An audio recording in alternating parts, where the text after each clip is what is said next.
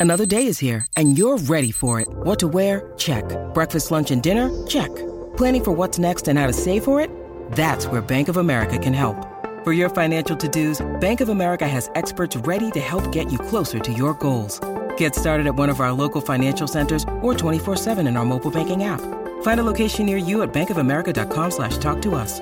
What would you like the power to do? Mobile banking requires downloading the app and is only available for select devices. Message and data rates may apply. Bank of America and a member FDIC.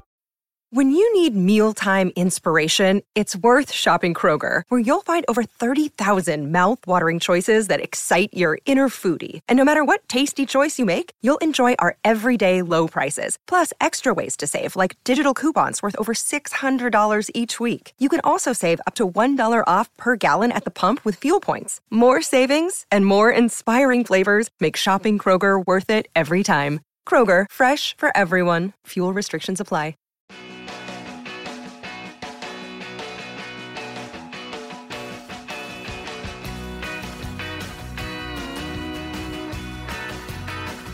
We're back with Mike Hipple, the author and photographer behind Lived Through That 90s Musicians Today, for a few bonus questions. Thanks for joining us again, Mike. Can you tell us what are your favorite artists from the 90s? I know that's a tough one. Yes. So I have so many. Uh, a couple from the book. Lush is a big one. Belly was a big one. Love both of those bands. Fountains of Wayne, I think I, I mentioned in the other podcast, another big favorite from that time period. Uh, other big, you know, I, I, also mentioned the Sundays being a, a, a, kind of a starting off point that I wanted for the book but didn't get. I love them so much. Uh, Juliana Hatfield, another mm. Boston person. Uh, Lemonheads, another Boston band. Some of that British music like Blur and Soup Dragons who, who are in the book, love them. Uh, Beck, who's had a career that goes way beyond the 90s, love Beck. Uh, Saint Etienne still putting out great music as well. Primal Scream, like there's, go a ton, on. there's a ton of bands that I, I just love from that time period. But that's just a, a, a smattering. What about your favorite records? Give me three from this era that everyone should know. Oh gosh, I will definitely admit to your audience that uh, you did give me this question in advance, and I am try. I was trying to narrow this down, uh, and I have Oh gosh. Okay. So uh, let's start off with uh, Sleater-Kinney's "Dig Me Out." I'm up here in, in Seattle, so and they're from they're from Olympia.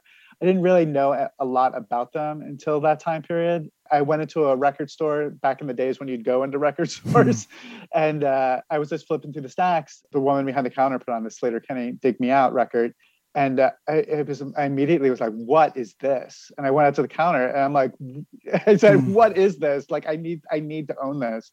And she's like, "Oh, it's Sleater-Kinney, take me out. It doesn't. It's not out yet. It comes out next month. We just have an advanced copy of it." And I'm like, "Oh my god, I have to remember that. I have to remember that. Mm.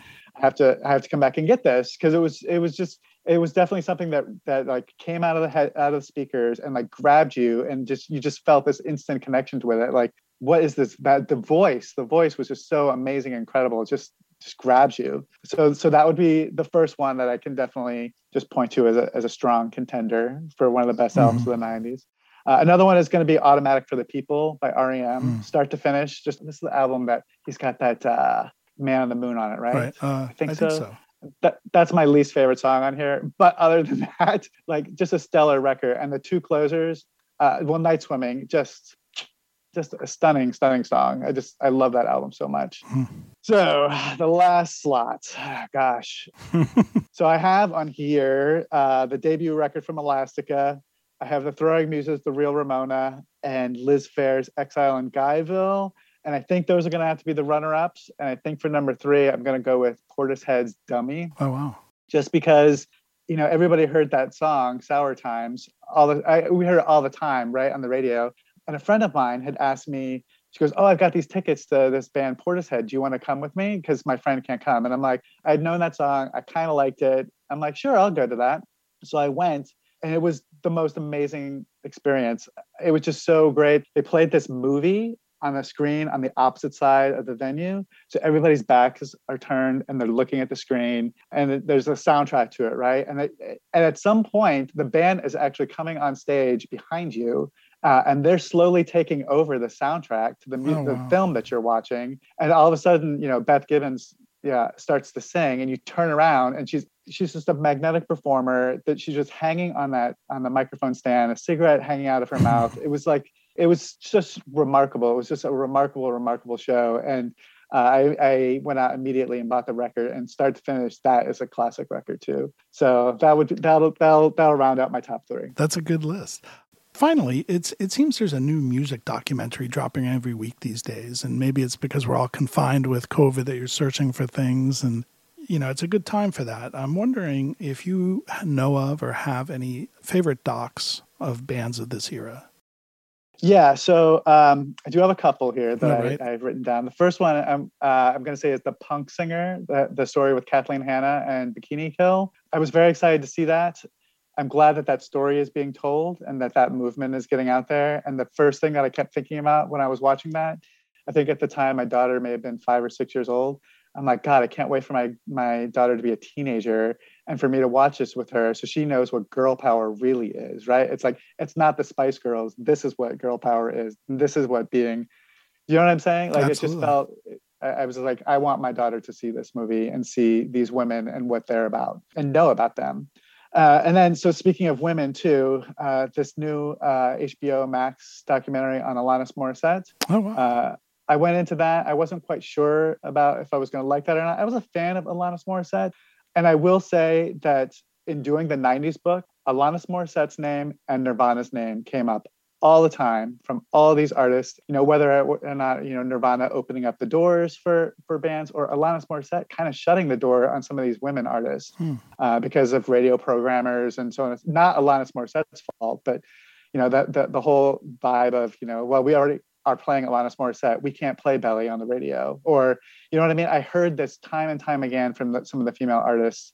So it was just, it was really interesting to see that documentary. And, you know, I like, I, I feel like I like Alanis Morissette even more after seeing that, that documentary. And, mm, you know, it wasn't easy for her either necessarily. And it wasn't her fault that these other artists weren't getting played. It was, you know, these music industry gatekeepers who are kind of making these weird rules about there only being allowed one women artist at a time or whatnot. Uh, anyway, that was a, that was pretty fascinating. I was unsure what to go what what it, that was going to be like going in, but uh, it was pretty great. Uh, and then the last documentary I'm going to say is going to be a little bit left field after talking about those kinds of things.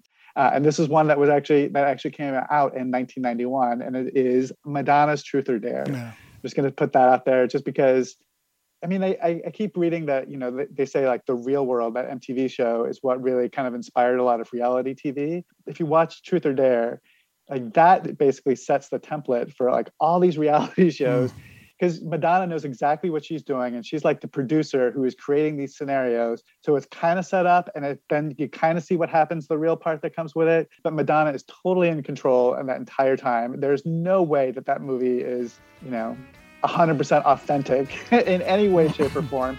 But yet it's still fascinating to watch, right? So, you know, there's definitely are authentic reactions, but Madonna is definitely like setting up the scenarios for these reactions to occur. It's a fascinating and very well shot uh, documentary.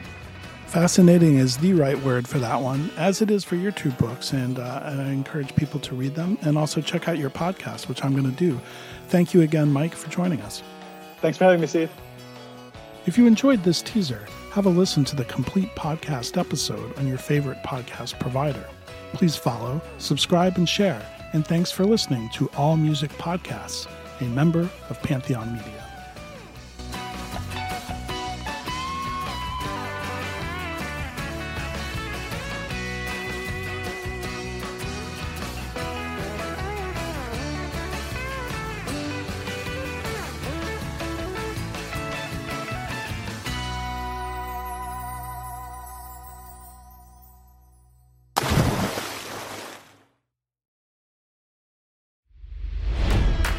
It's NFL draft season, and that means it's time to start thinking about fantasy football. FantasyPoints.com features industry leading experts and prognosticators using proprietary hand charted data to help you score more fantasy points. FantasyPoints.com is the place to go for whatever kind of fantasy football you play. Whether you play fantasy football, daily fantasy sports, or do a little bit of everything, Fantasy Points has the meticulously researched content to guide you to victory. And why wait for the fall? Fantasy Points also covers the new spring football league, the UFL. Join the guru, John Hansen, Scott Barrett, Joe Dolan, and other massive names in the fantasy football universe with an exclusive offer. Use code Pantheon for 15% off any fantasy points package, including the all in package, with access to every article, tool, and data nugget that Fantasy Points has to offer. That's fantasypoints.com and code Pantheon for 15% off at Fantasy Points. Fantasypoints.com. Code Pantheon. Score more fantasy points.